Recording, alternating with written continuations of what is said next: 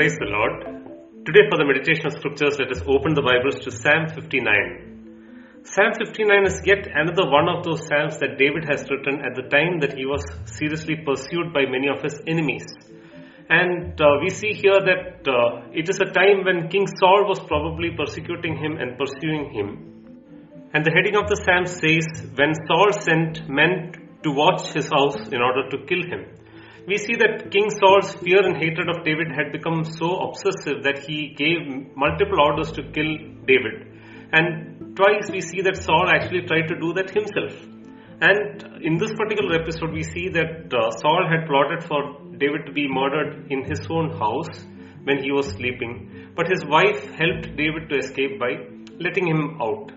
And we see that uh, during this time, Saul had sent out search parties. That is what we see here in verse 6 as well as verse 14. Every evening they come back howling like dogs, prowling about. And we see that those are the search parties that were spying upon David. And David, at this point of time, when he was oppressed by his enemy, he decides to take it to the Lord in prayer. A very wise action for all of us to do. When the life situations pressurize us so much, let it drive us to the prayer closet. Let it drive us to our knees. And when we pour out our hearts to the Lord, the Lord surely responds, and the Lord shall take up the case, and he shall take up the cause and deliver us. Roughly, the psalm is divided into two sections, where the first half of the psalm, from verses 1 till 9, talks more about God as a deliverer, and verses 10 till 17 talks more about God as a, a judge, a righteous judge. And we see that this psalm is a beautiful example of Hebrew poetry where the verses are structured in a particular order. We see that there are repetitive patterns as well. Let's look at that psalm uh, broadly to understand the structure of the psalm and then we will go into the exposition or the meditation upon the verses. Verses 1 to 2 talks about a cry that David is making to the Lord for his deliverance. And verses 3 to 5 uh, in fact, 3 to 7, David talks about the nature of the wicked ones who are pursuing him. And verses 8 to 10 is David's faith declaration as to what the Lord is going to do for him.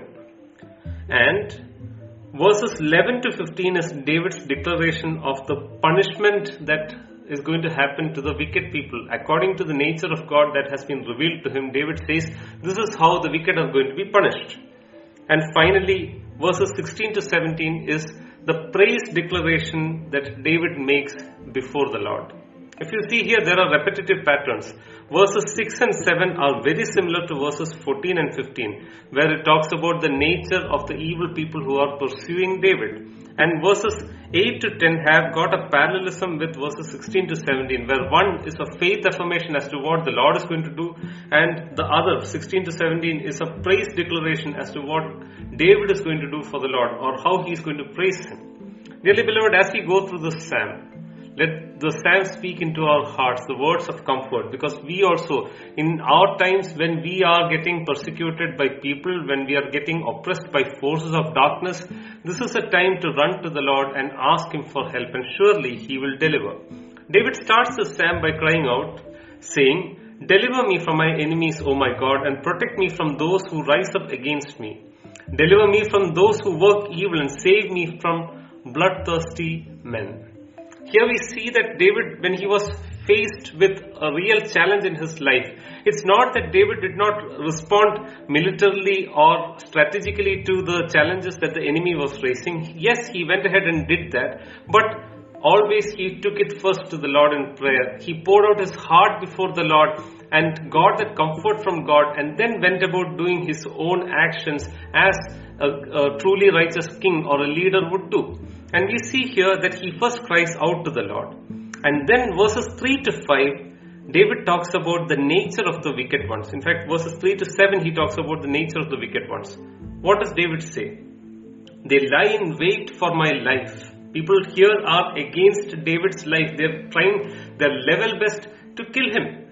We recognize here that they were doing this because of not because of any sin that David had committed until that point of time because his the, the last sin in his life the sin that he had done with Bathsheba and Uriah that came at a much later point of time we see here that this happened well before that.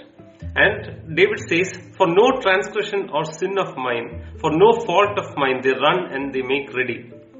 And he says to God, Awake, God, come to meet me and see. You, Lord God of hosts, are God of Israel. Rouse yourself to punish all the nations and spare none of those who treacherously plot evil.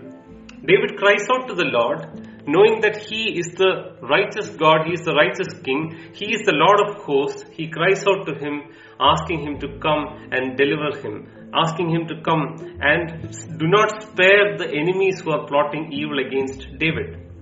How do these people recurrently approach David? They say, David says, each evening they come back, howling like dogs, prowling about the city.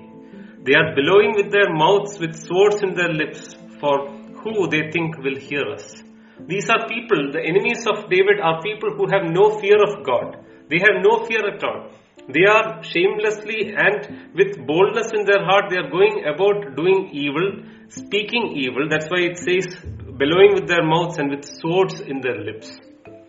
While their attacks and uh, plotting was to actually kill David, during the time that they were not able to do that, they went about slandering David as well. And David says, Lord, do not spare them.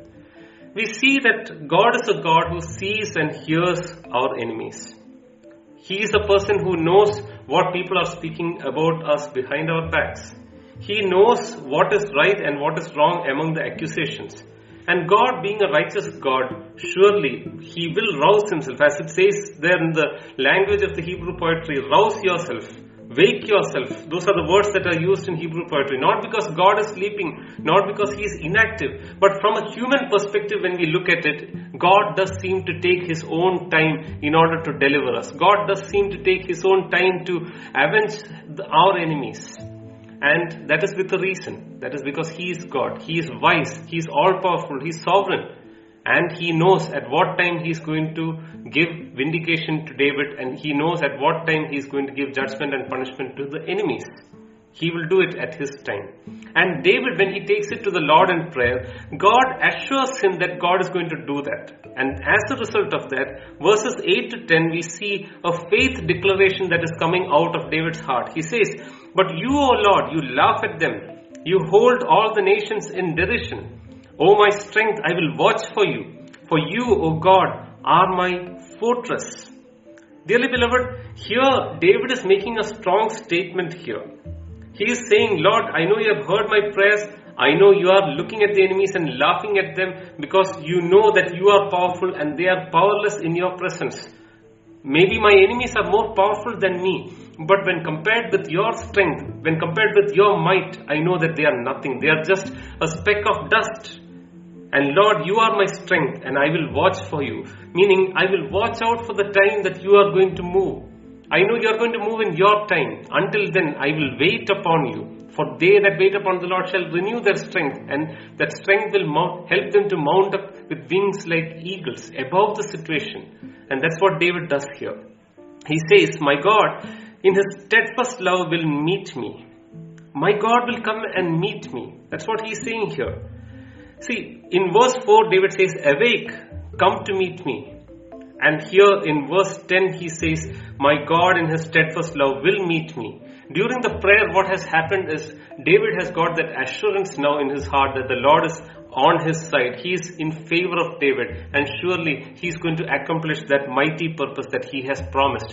What he has promised with his covenant love and faithfulness, God will surely mete out. God's plan is that David should be the king of Israel. God's plan is that David was foreknown to be the person through whom the messianic promises will come. God knows even before David was born exactly what his life and purpose would be, and God is going to accomplish that. And David, as he waited upon the Lord in prayer, what happened is the Lord revealed these mighty truths into David's heart, and David walks away from that prayer closet with an assurance that the Lord has got him covered. He is going to make sure that every single plan that God had for David is going to be accomplished. And David walks away knowing that there will be a triumph that ultimately will happen. He says here, God will let me look in triumph on my enemies. In verse 10, he says that.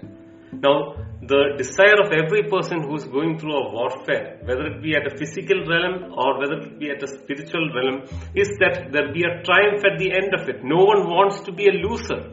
And God has not asked us to be losers. In fact, He has declared that He Himself is the great victor on the cross at Calvary. And as we tread the path of the cross, the way of the cross, the Lord will ensure that we also receive that kind of a great and mighty success and a victory but we have to stay on his path. We have to stay on his ways.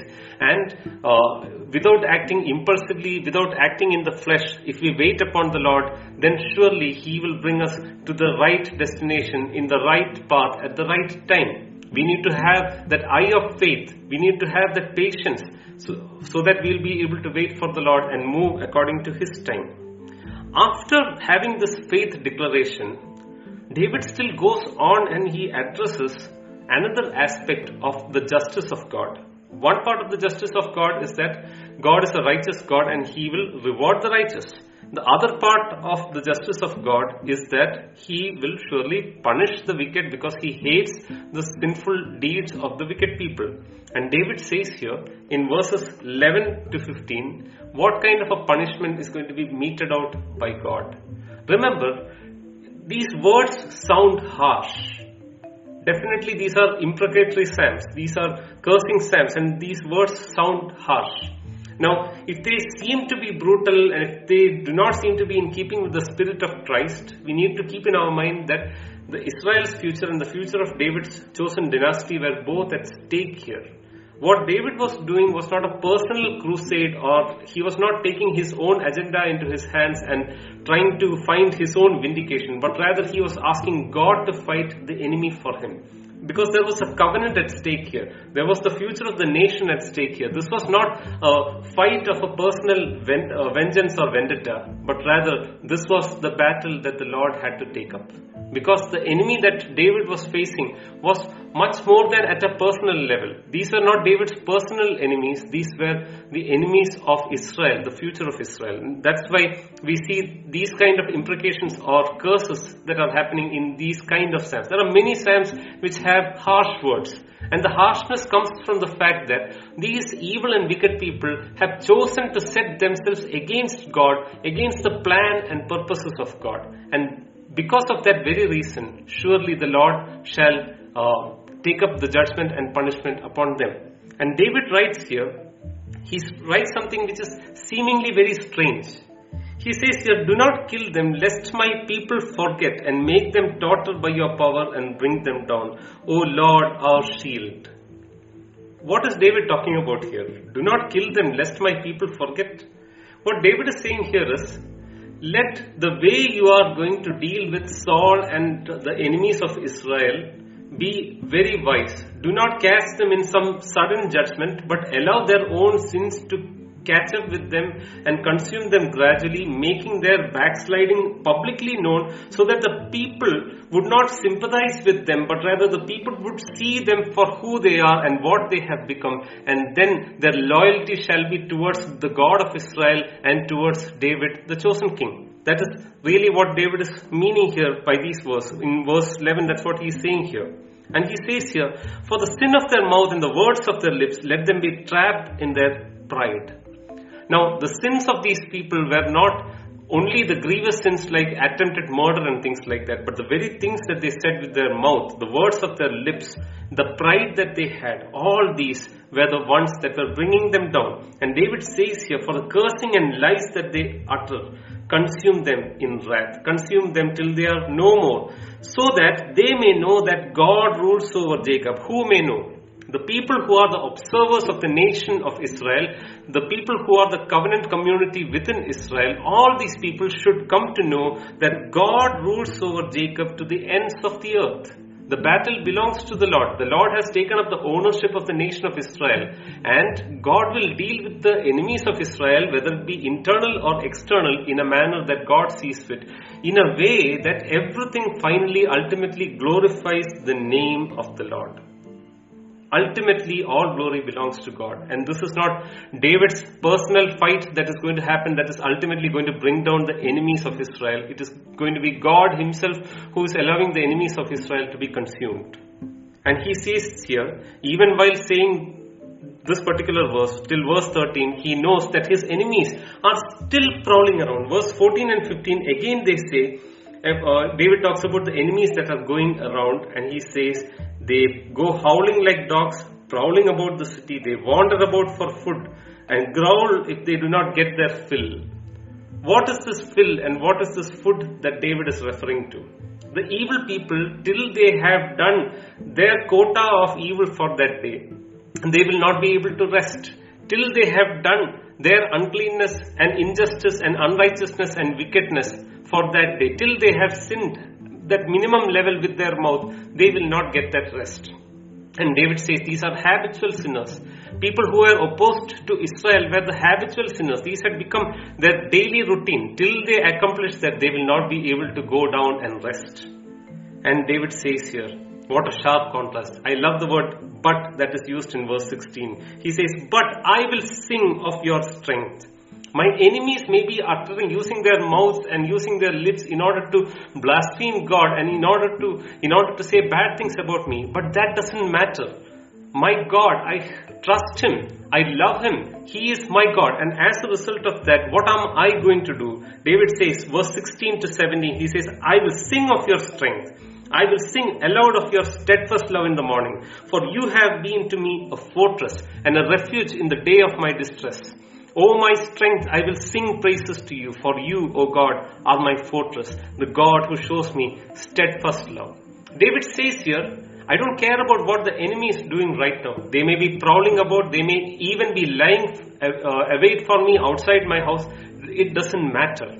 The Lord has given me a new song in my heart. Three times He says, I will sing. And that also, dearly beloved, let it be our attitude. Whatever is happening outside, whatever is happening with our enemies, whatever evil plans that they are hatching to bring about our downfall, doesn't matter. What we need to do is have that faith in God and have that consecration to say that I will sing and I will worship the Lord. He says here, many times he says here, he will sing of the covenantal love of God. God has become very real to David. He has become stronger than a fortress and just because of the covenantal, steadfast love of God, His mercies are new every morning. Great is the faithfulness of God. And that mercy and that covenant faithfulness that God is going to show to David is what makes him strong, even to the point of praising God even when there are enemies who are prowling about. Dearly beloved, let us be inspired by this psalm to face our life situations also with the grace that God gives us so that everything that happens in our life will ultimately glorify His name. And let us also be comforted with these words of this psalm. May God bless each one of us.